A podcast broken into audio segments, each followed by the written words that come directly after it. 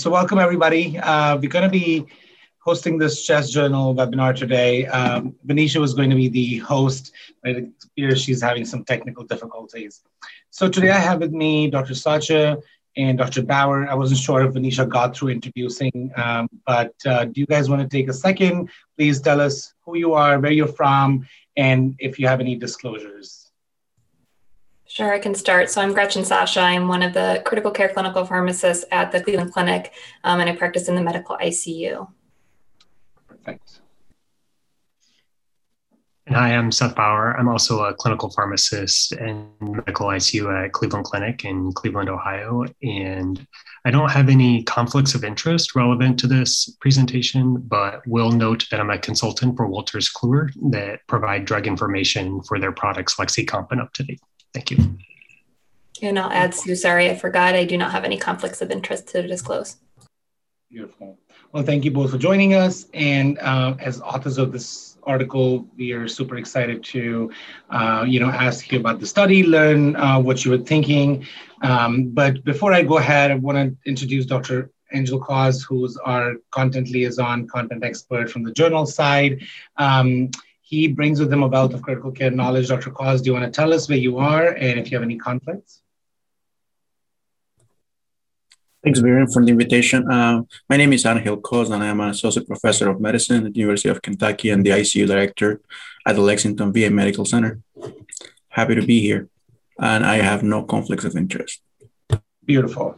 All right, we'll just get started. Uh, we'll we have some structured questions for you guys. Uh, I'll be directing them mainly at uh, Dr. Sacha. Uh, Dr. Bauer, feel free to jump in. Um, and I, it sounds like this is Dr. Sacha's baby. And uh, on that note, uh, Dr. Sacha did just deliver a baby five days back. So we are so, so thankful and excited for her. so thank you for doing this with us, right? all right, here we go. First question. Um, what I was going to ask you is, you know my feelings on phenylephrine, but clearly you must have had feelings on phenylephrine. What made you study this? Yeah, so it's a, a great and very multifaceted uh, question and answer, so bear with me. Um, so at our institution in the ICUs, phenylephrine, it's the only vasopressor that's available to be given as a push dose rather than a continuous infusion. So we first had it available in the ORs, and then it was requested to stock those in the ICUs as well based on provider response to their utilization in the OR. So we've now seen a practice, as I'm sure many institutions have, that they can relate to of bedside providers relying on these pushes for intermittent episodes of hypotension rather than starting a continuous infusion. So, because of this practice of utilizing these push dose vasopressors and the fact that it hasn't been studied, this led to what we thought was a great research question on whether or not they're actually efficacious and safe in the way we utilize them. And we know that phenylephrine itself is actually not recommended any longer by the surviving sepsis guidelines. Um, so, this is why we wanted to look at this individual patient population. So we also paired this with a study that re- relatively recently came out that looked at vasopressor utilization during a time of a norepinephrine shortage, which found that during that shortage period, phenylephrine was the most frequently utilized vasopressor agent. Um, and in that time period, mortality actually increased. And we know that this is not a cause, a direct causal association between increased mortality with phenylephrine, but it did actually leave us kind of scratching our head a little bit about whether or not um, this is a safe uh, agent that we can continue to utilize. So, because we don't know much about this agent, we have very few studies evaluating its use, particularly in the septic shock population. We really wanted to evaluate how we were using it. So, the, the specific goal that we were looking at at outcome was the development of hemodynamic stability, because that's what we're trying to achieve when we are giving it in these acute situations. So, how quickly did these patients achieve their goal map and then maintain that map without increasing um, their background continuous infusion vasoactive agents? Beautiful. So um, before we go further on this, you mentioned the study uh, which looked at phenylephrine uh, during shortages, and it was a, it was a retrospective analysis at a population level. So before we go further, do you guys have a sense of how often phenylephrine push dosing was used at your institution? Uh, was there like a pilot, or did you have a sense of it from tracking data? So we don't have um, rough, no- or I should say hard numbers, but we did look at its utilization um, before we started or proposed this research question. And we found that it was at least utilized enough in, you know, several hundred plus patients through a small time frame that we were able to evaluate this and then compare this to patients who did not receive it. So I apologize, I don't have those numbers, but it was something that we did look at early. We didn't do a pilot study, but we at least looked at our phenylephrine syringe utilization. Fair enough. All right, so let's have the first slide come up with the table. Um, why don't we start with the methodology for your study? Um, baseline characteristics of your groups. I know you did an unmatched and matched um, analysis, so could you walk us through that?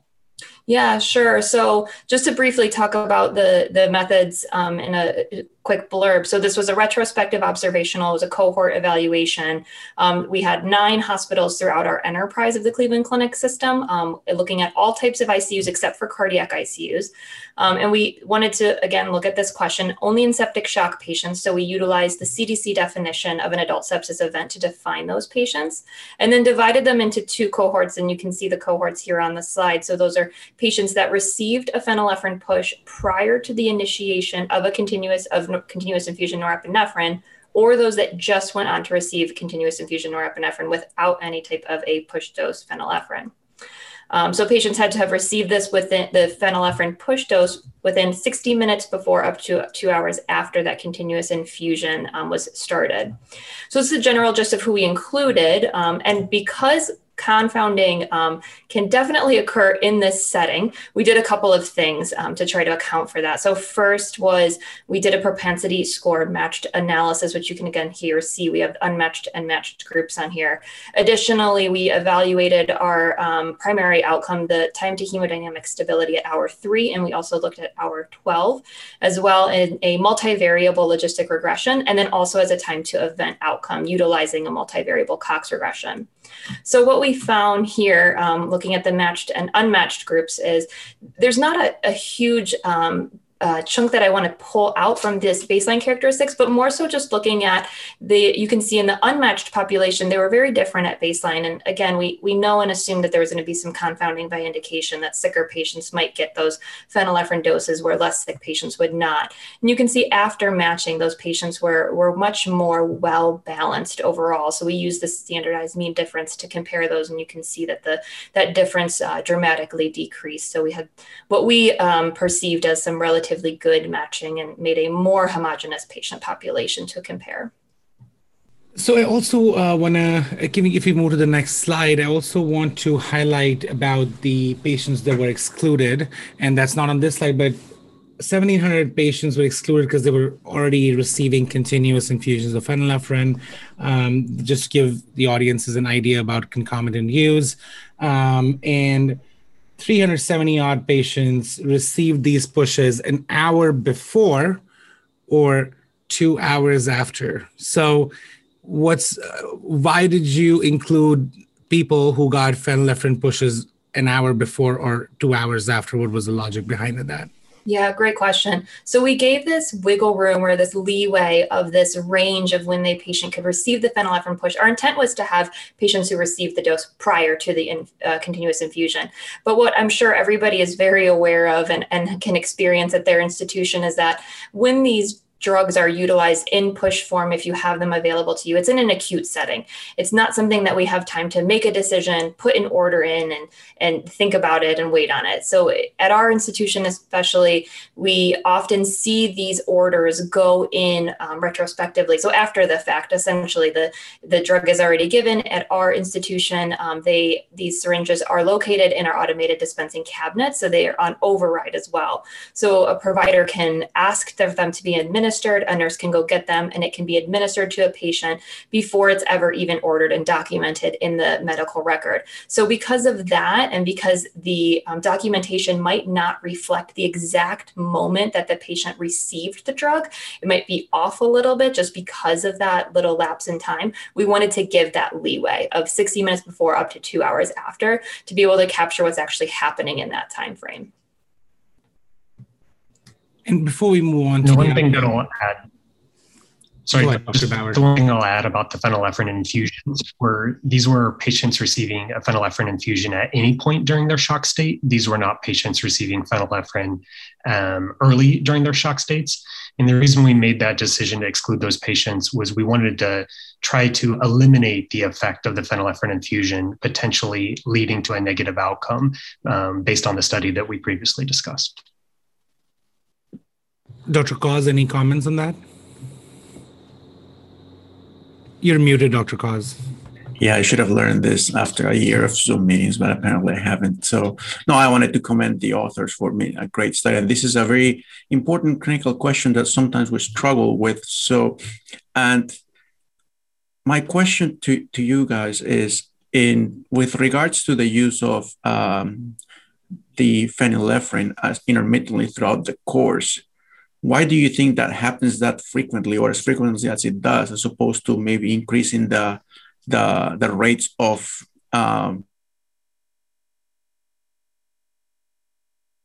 so norepinephrine think, which is typically the yeah so i think um, at, what i've seen at least is or I should I should actually say, I think it's all culture. So I think at um, for our institution, it's the culture and has been ingrained for better or for worse that if a patient is acutely decompensating, the quicker thing to do is to pull a um, push dose rather than to string up a bag of norepinephrine, which would be something that I would recommend. I will also say, at least historically, um, we did not always have continuous infusion vasopressors readily available at the bedside. Um, in current state, they are all available in our ICUs, in the, at least should say in most ICUs, in the automated dispensing cabinet. So they're relatively easy to grab and string up. So we're hoping that we can change culture, but I think that because they were not always readily available, and we did have these syringes um, in our automated dispensing cabinets for um, a good chunk of the time in the past, during the study period at least,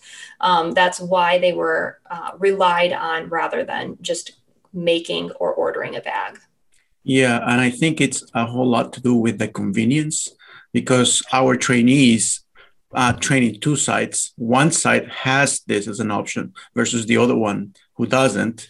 And it is very interesting how they grouch a lot in the setting where we don't have it because it actually takes a little bit more work to try to figure out how to stabilize the patient. Uh, I mean, with the vasopressor. So it's a matter of, I think, a lot of convenience. But I mean, I think your your study has shown some light as far as maybe this is, may not be the best approach. So perfect. So on that note, Dr. Sacha, is tell us, was this a retrospective collection of data? Was it prospective?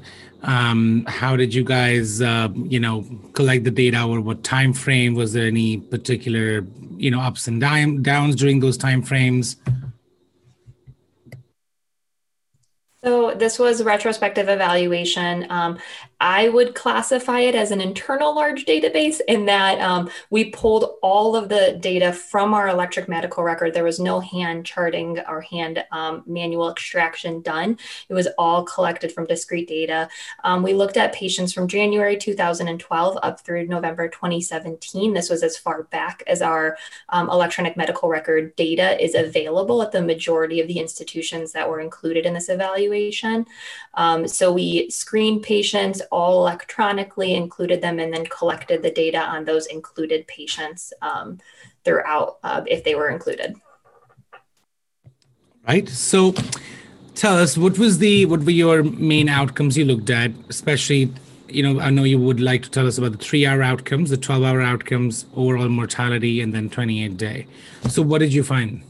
Yeah, so what we found, um, at least looking at our primary outcome, which was hemodynamic stability at three and then 12 hours. So we did see that on after matching, that our patients um, did, uh, there was a higher rate of achievement of hemodynamic stability at hour three in those who did receive a phenylephrine push. But this was not seen or sustained at hour 12.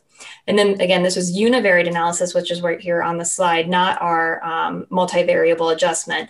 When also looking um, and wanted to point out that the mortality was also higher in those in the group of patients that received a phenylephrine push. Again, this is in our matched patient population.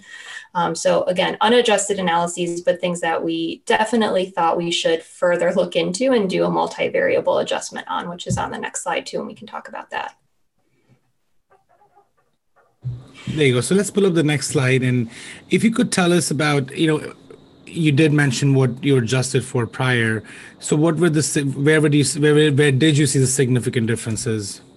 Yeah, so here, um, similar to what we found in the univariate analyses, we found that our multivariable logistic regression found that there was an association with hemodynamic stability, the odds, I should say, the odds of developing hemodynamic stability at hour three in patients who received a phenylephrine push. But again, this was not sustained at hour 12.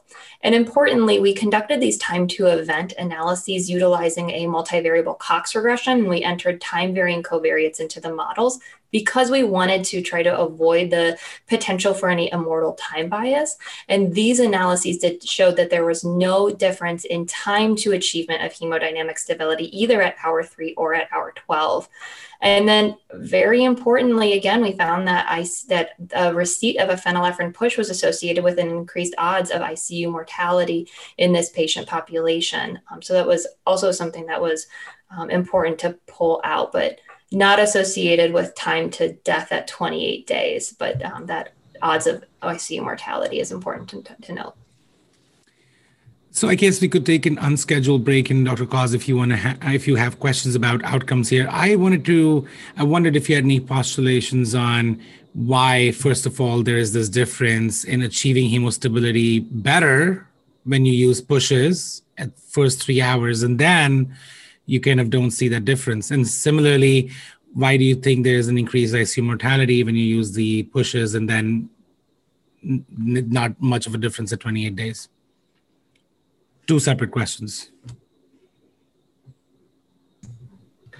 So I think, um, from my perspective at least, I think what we're seeing here is this very short uh, duration of action of phenylephrine. I'm not surprised to see that it has um, no effect or impact on hemodynamic stability at hour 12. I'm actually a little bit surprised to see there was any hemodynamic response at hour three because of how quickly it works. But again, not surprised that there is a discrepancy just because of how quickly um, this agent works. So to me, I'm not surprised by that finding. And then when we saw the ICU mortality outcome, I think what we're seeing, or I should say, I, I hypothesize, and, and I, I, don't have an answer for why we're seeing this increase in ICU mortality, but I always am wary with phenylephrine be in patients, particularly have any type of cardiogenic component to their shock status.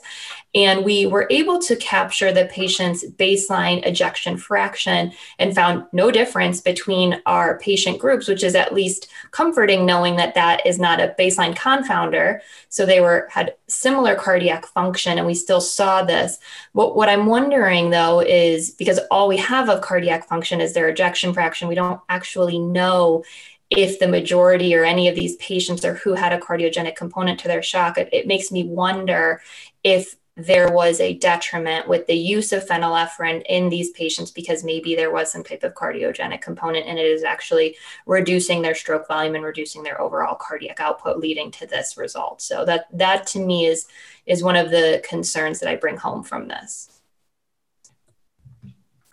Yeah i'm actually not surprised at all by the lack of hemodynamic stability at 12 hours. I think, I mean, that it makes sense that at three hours you would accomplish that because you're giving a, introducing a new drug to try to accomplish that. But I mean, in a world where this intervention would not be available, probably what would happen was increasing the dose of the baseline vasopressors, which may or may have not been done in these patients that received the phenylephrine. So I'm not surprised to see that at 12 hours the effect uh, went away. And it is important also to remember that although some patients with sepsis may have a normal cardiac function at baseline, there is a component of sepsis-induced cardiomyopathy that may ensue as a result of sepsis that may not be known because in, we're not following the cardiac function continuously on these patients that may uh, actually have a negative impact from the use of phenylephrine. So I see that Venetia is back. Venetia, I'm so sorry. I know these kind of tech ups and ups and downs can be a little distressing. But welcome back. Uh, we, uh, Dr. Uh, you know, um, and Bauer got us through the outcomes, uh, why they think there was differences acutely between three and 12 hours, and then the mortality of difference within ICU stay in 28 days. I was about to ask Dr. Bauer what he thought because he did mention he's bringing the long-term perspective in the study. So I wondered if he wanted to add something, and then um, you can take away. I was going to ask them about limitations next. All yours. Thank you, everyone. My apologies on the technological issues that we're having, but I think that is an excellent question by you, Viren. And Dr. Bauer, if you feel free to answer, and Dr. Sacha, feel free to include. So,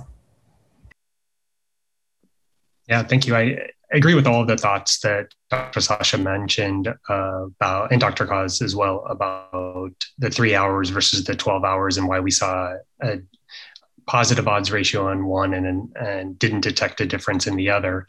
I think the ICU mortality piece is, is quite intriguing and um, again postulating here, but I don't know if this is an effect of the rapid rise in afterload with any vasoactive push or if this is a function of phenylephrine itself and remembering that phenylephrine is, is, essentially a pure alpha 1 agonist. And so it doesn't have any chronotropic or inotropic effects. And that that may be part of it or the other part may just be that that rapid rise and uh, and svr and subsequent decompensation. So i i agree with all of the thoughts that have been mentioned.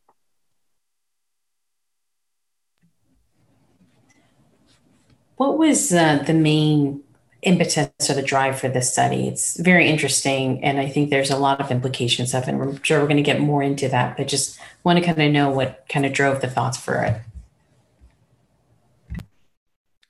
Yeah, so we we briefly talked about this earlier too, but to kind of go into it further, it was a, a practice that we have seen at our institution with utilizing these push dose vasopressors in the ICU, and un, uh, very limited to no data on this population and the utilization of these push dose pressors in pet particularly in the patients with septic shock. And so it was something that we wanted to tackle and look at to see if it was safe and or efficacious. And um, uh, we mentioned that there was an earlier study looking at a norepinephrine shortage, which showed increased utilization of phenylephrine during that time and increased mortality. So making us even further want to evaluate the fact that we utilize phenylephrine in push dose form and, and to see if it was safe and effective.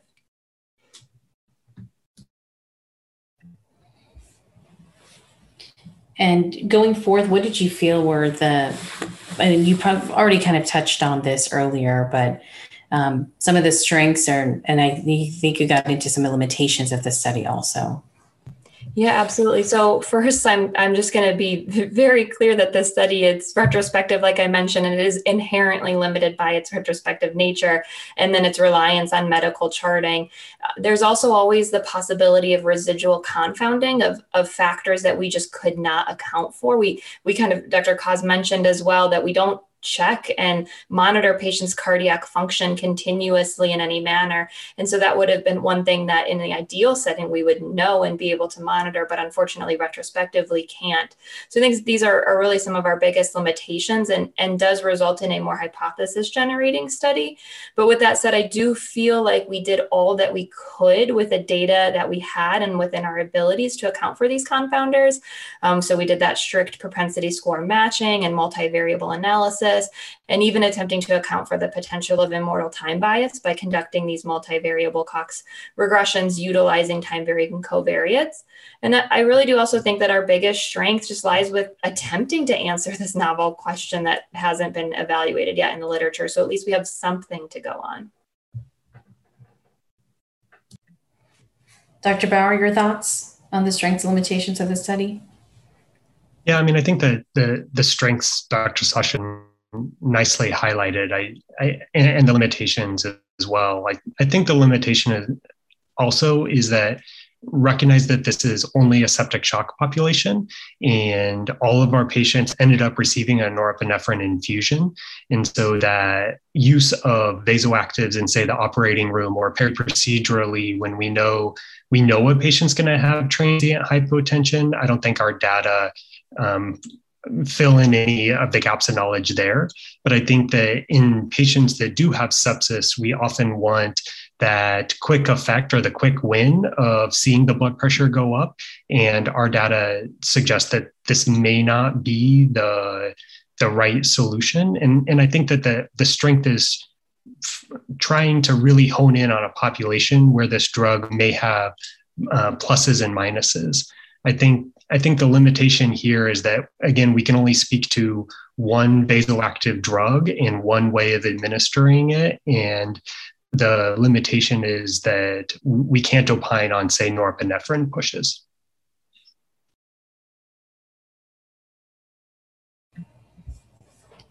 I agree. I think that your study is very interesting, and I think it has a lot of implications um, for clinical practice. So, what did you feel like are the major um, ways that you would change clinical practice based on your study, and has your institution adopted that? Yeah, so um, currently we have not changed our clinical practice. It's it is going to be a big culture shift at our um, institution, but I will say that we are undergoing in our medical ICU that is a um, reevaluation and um, of, and attempt to create algorithms for how we treat all of the various shock types. And this is one of the components that, um, especially Dr. Bauer and I and, and, our other study colleagues are looking to um, incorporate into how do we use these and into our algorithms and, and addressing should phenylephrine be the agent that we have as a push dose vasoactive agent? Um, should we be talking about utilizing norepinephrine as a, a, push dose, if anything, or completely removing the ability to give a push dose because our continuous infusion vasopressors are available in our automated dispensing cabinets? So, no changes yet, but they are in the works. Um, if it were um, up to me on, based on how this study went and how I feel about phenylephrine and about push dose vasopressors in practice. I I don't feel that we are going to be able to get away from push dose vasopressors again because of that huge culture. And I agree there there might be some settings in which we do believe periprocedurally, like we're talking about, that their patient is going to experience transient hypotension and and we don't want to string up a, a full bag I think cautious and wary of having phenylephrine as our agent in the medical ICU, I'll at least say, um, excluding OR and other areas. Um, but I think that we should discuss and consider changing our agent to something like norepinephrine would be my preference. Dr. Bauer, your thoughts on that? Yeah, I really don't have much to add. I, I think um, this started as a practice when we didn't have continuous infusion vasoactives readily available. And now that we have them readily available, I think we need to go back to the drawing board and say, what do we think is the optimal approach? And based on these data, I, I think we have at least some evidence that suggests that phenylephrine pushes are probably not the best answer and I, clearly not definitive with all the limitations we've mentioned with this uh, with this study but I think it, it's definitely something that we need to re-examine both push dose vasoactives at all, and secondly, if the answer is has to be yes, then which drug? So, on this note, I just wanted to quickly bring in a question from the chat. So, this question actually pertains to figure one, where we talked about enrollment, right? So, this question specifically, and I'm going to read off from Carrie says, and they're clarifying the phenylephrine pushes were not typically used early in the shock period and other vasopressors would likely have already been initiated. Is that correct? Because or was most of the use procedural such as peri-intubation post-surgical or just acute worsening of clinical status? Yeah, great question. So, to clarify, so all of the intent was to capture patients who were getting a phenylephrine push and then went on to receive a continuous infusion um, norepinephrine um, agent. So the they were not the intent was not to grasp periprocedural. Every single patient went on to receive a continuous infusion norepinephrine. So this was not transient episodes of hypotension. These were patients with um, the clinical criteria to meet septic shock. Um, so we feel confident that we were able to capture a septic shock patient population. And with our timing of the window of when they received a phenylephrine push, it put them right at or before the time that the continuous infusion was initiated. Anybody who received a phenylephrine push outside that window was excluded from this evaluation. So patients potentially basically in true florid shock. So, and I think this bolsters your point that you were saying earlier that, you know, we sometimes temporize and hope for reversal, but truly we're missing the early full blown shock states. So that's fair. Andrew makes a point which kind of ties into this, uh, which is the use of push dose pressors. So he says in porcine models, subjects that were preload dependent they had a decrease in cardiac output after bolus of phenylephrine was used. On the other hand, if they were preload independent, they had an augmentation of cardiac output. So he says in this study, if push dose phenylephrine is used for convenience, you may be capturing the effect of implementing a pressor before a patient is fluid repleted in the context of altered Frank Starling forces. Now, I will request that we not devolve into discussion of whether the Starling's curves exist, because I know that's a real discussion. But he makes a good point. Do you think these could potentially be patients that were tank, quote unquote, tank empty, and we hit them early, falsely elevated pressures? Yeah, I mean, I, I think that's always a possibility. Um, we looked at at least fluid administration. It was similar between groups, but still, if, if this, we don't have a great grasp of the patient's fluid status, I should say, and in the where they are on the Frank Starling curve. I won't argue it. I'll say where they are on the curve. Um, we don't we don't have the ability to capture that data, so it is potentially likely that maybe that is what's happening. And and it goes along to the other thought process that again we don't know their cardiac function. So maybe they're getting there, there was a study of patients who had reduced stroke volume after phenylephrine utilization and those that had a low cardiac output or cardiac function at baseline too. So i think both of those are definite possibilities of what could be happening in this population which again to me enforces the fact that should we be blindly grasping for phenylephrine as the agent when there are some populations in which it might be harmful to utilize that drug? Perfect. I'll let Venetia um, continue from here. We have one final slide that we should discuss, which is your uh, figure two. Venetia, all yours if you have any particular questions. Yeah, we were just uh, interested in this figure about the heart rate and the focus on it for um, the initiation up to 24 hours after starting um, phenylephrine after norepinephrine, and you had actually quite a few different figures for heart rates and um, comparing with depressors. This one, I think specifically, was um, interesting and impactful to me. Would you like to discuss a little bit more about why sure. you included this in the study? Sure. Um, I'll, I'll first also just say this is this figure is um, first and foremost why I love um, these what I call again large database studies where we pull all these data from our electronic medical record because we get every single heart rate the patient has ever experienced after a certain time point. So we were able to graphically depict this and look at all of the patient's heart rates. And we looked at other factors as well, but the heart rate was the one that was at least most impactful for us to include in the main body of the manuscript.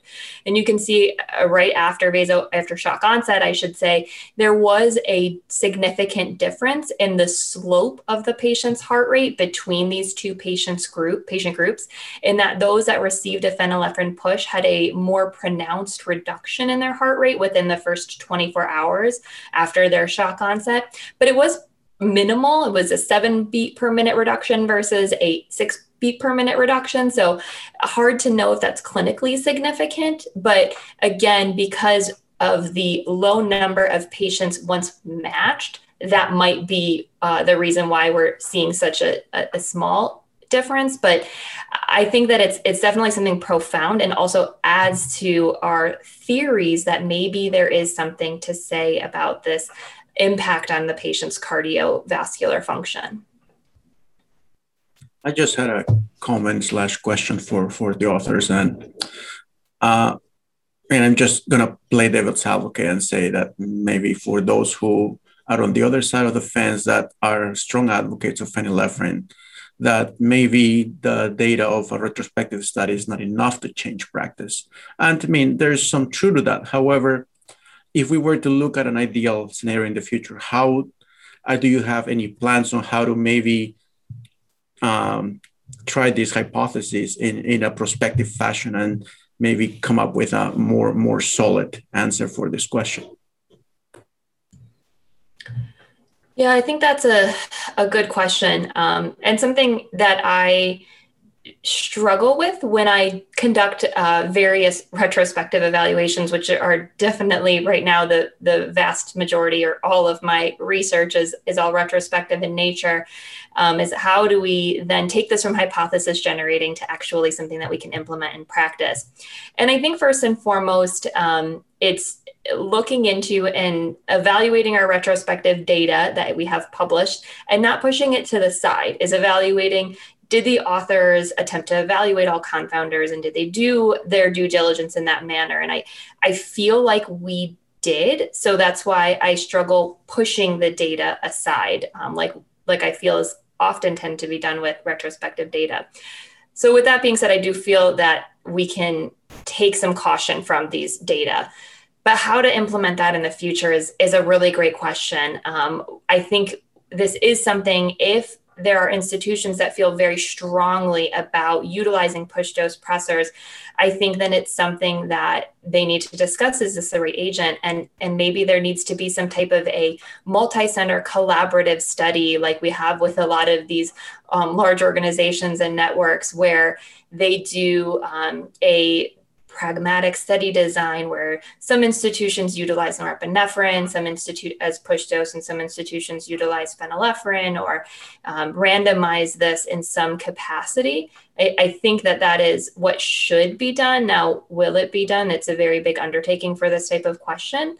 Um, and because of that feasibility, I, I think I just encourage everyone to not push the data aside and at least think twice about utilizing push dose phenylephrine, if that answers the question for you.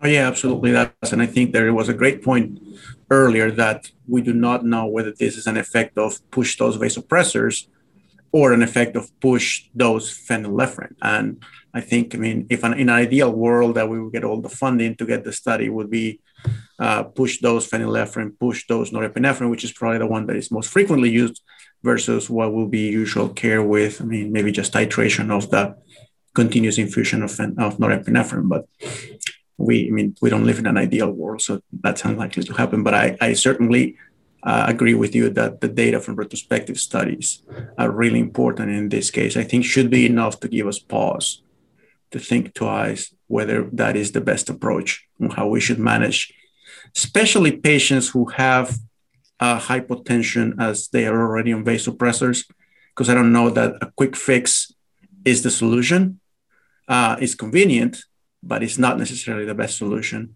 I can understand maybe why peri-procedurally this may be used as a quick fix because we expect the transient hypotension may happen and we may want to reverse that quickly. But in a patient who is already on, on a trajectory with vasopressors, when they develop sudden hypotension, to just use a quick push and then move on, uh, I think that is something that we should definitely consider twice before doing that in the future again. And, and your study highlights that very importantly.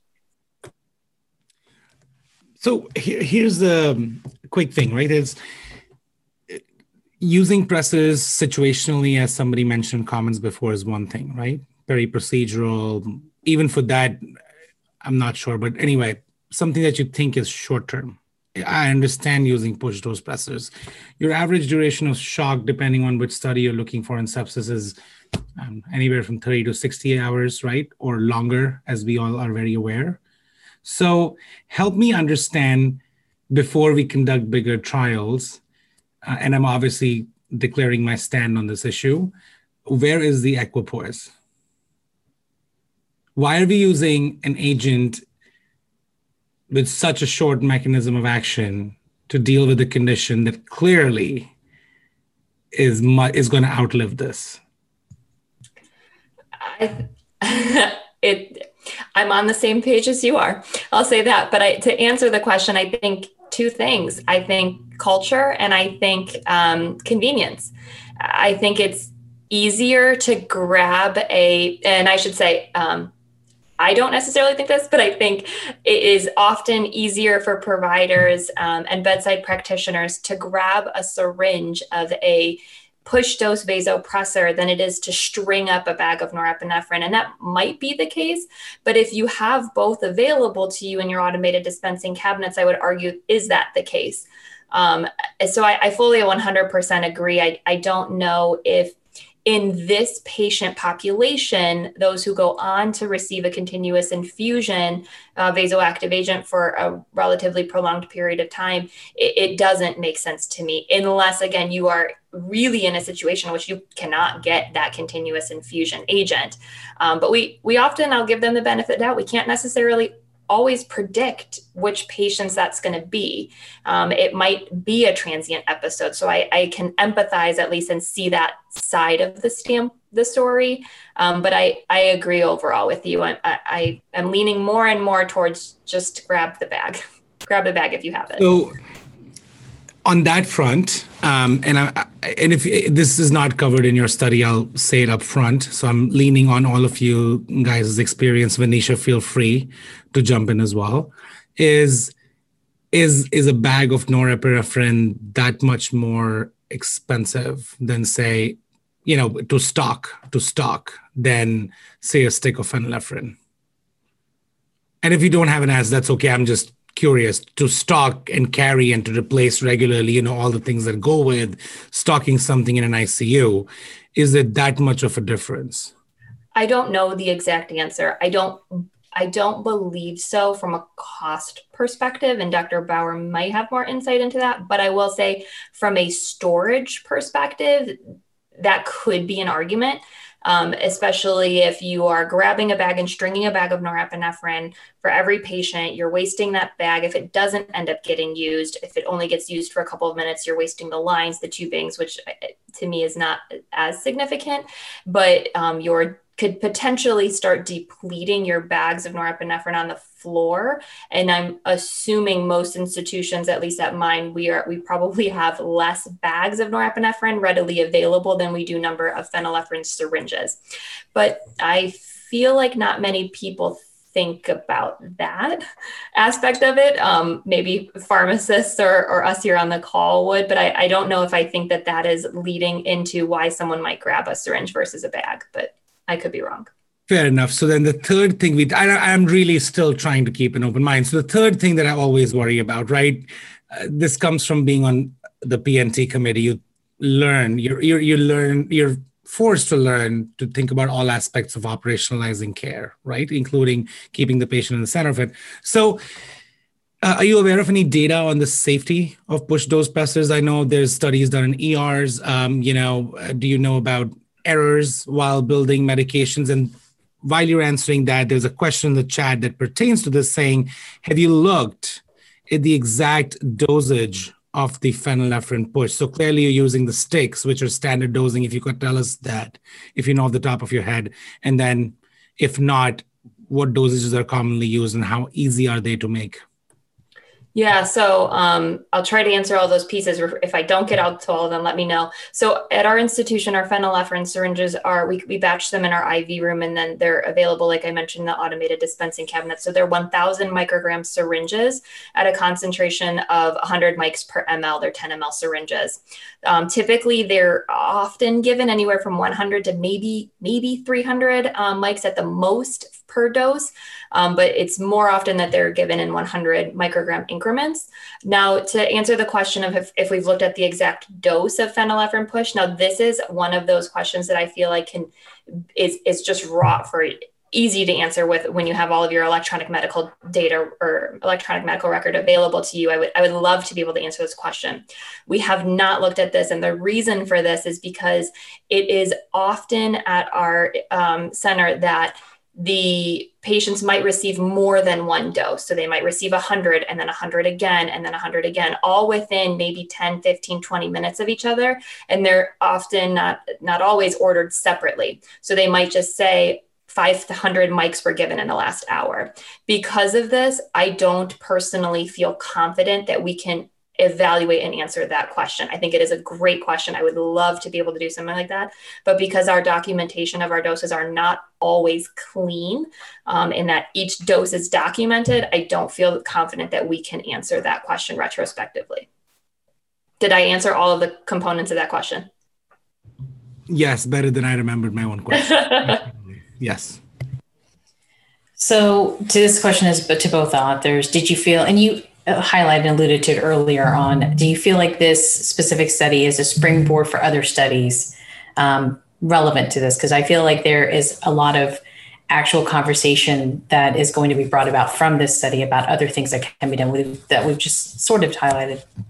Yeah, I do. I think that um, I think it's it's never been studied before that I'm aware of, and I think I, I wonder if that's just the we can't study it, we can't look at it. It's just culture. Why look at it? But I think that if anything, uh, the author or readers should look at the study and see, wow, that's a question and something that we do every day in clinical practice and have never questioned it before. So I encourage people to to think outside the box and and evaluate them, knowing there's limitations and trying to adjust for them as much as they can. You can't always. I have learned this, but through my retrospective research, you cannot always answer every question you want to in a retrospective manner, and you need to know when to let it go. And I've done that. Um, but I think that this should be a platform to, to move forward. I, if there are other institutions that are looking at this saying, gosh, who would push phenylephrine? I would never do that. We push norepinephrine here.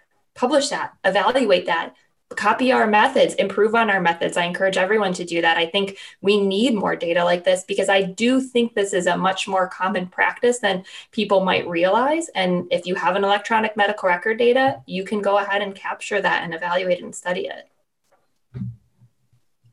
Yeah, the only thing I'll, I'll add to that, I, I agree with all what Dr. Sacha said is I, I, think there's a lot of literature now highlighting the importance of achieving adequate blood pressure early in patients with shock. And I think that's a lot of the impetus of I want a quick win here. I want to give a, a push of any vasoactive to achieve that near term goal that we know is important. I would just say, at least in our institutions, the way to achieve that goal is uh, probably not a phenylephrine push. And if folks are using that as the argument, I, I, think it's a great argument, but just wonder the path to get there may be something that needs to be reevaluated. And for us, um, definitely need to reevaluate if phenylephrine push the path to get there. I just had a couple of comments uh, uh, on what has been said. I think first and foremost, it is important to remember that the most recent guidelines, which uh, from sepsis, which are almost five years old, uh, there should be one, one another set coming in next year, did not even recommend phenylephrine as an option for management of septic shock. So let's begin with that. And we are using that medication in a push fashion, which is a complete different mechanism, which has its own problems and maybe not even the best drug to use at baseline nonetheless even worse when we use it in a push fashion. And and the other comment that that i had was that it is important to realize that we do want to accomplish uh, normotension as soon as possible but i think that the how matters. And the push fashion may actually get us there a lot quicker but not necessarily uh, maybe the best uh, the best way to do it because patient the the pathophysiology of hypotension in sepsis is multifaceted has to do with uh, volume depletion has to do with vasodilation and also with myocardial dysfunction in some instances. So all of those need to be kept in mind and while a push of uh, phenylephrine may make the number look better may not necessarily be treating the underlying cause of the hypotension. Well, we want to thank the authors for joining us today and Dr. Coz, um, Dr. Sacha, Dr. Bauer, Dr. Coz for this really interesting discussion of this very interesting study. Um, just to kind of close up, I feel like it has changed my implications for clinical practice. So we hope that as a takeaway, this is something you think about for your institution and how you will approach shock when it comes with phenylephrine. Um, and then going forward, as Dr. Coz mentioned, with the new sepsis guidelines, where it's not even going to be a pressor that's available. So um, we hope that this has been something that you're able to take away and um, a change your practice at your institution. And thank you for joining us today. Thank you again, Dr. Sacha, Dr. Bauer, and Dr. Coz. And from Vera and I, thank you again. And thank you everyone for your patience with technical issues. So I uh, appreciate it and have a good evening. Thank you. Thanks, everybody. Thank you. Thanks for having us.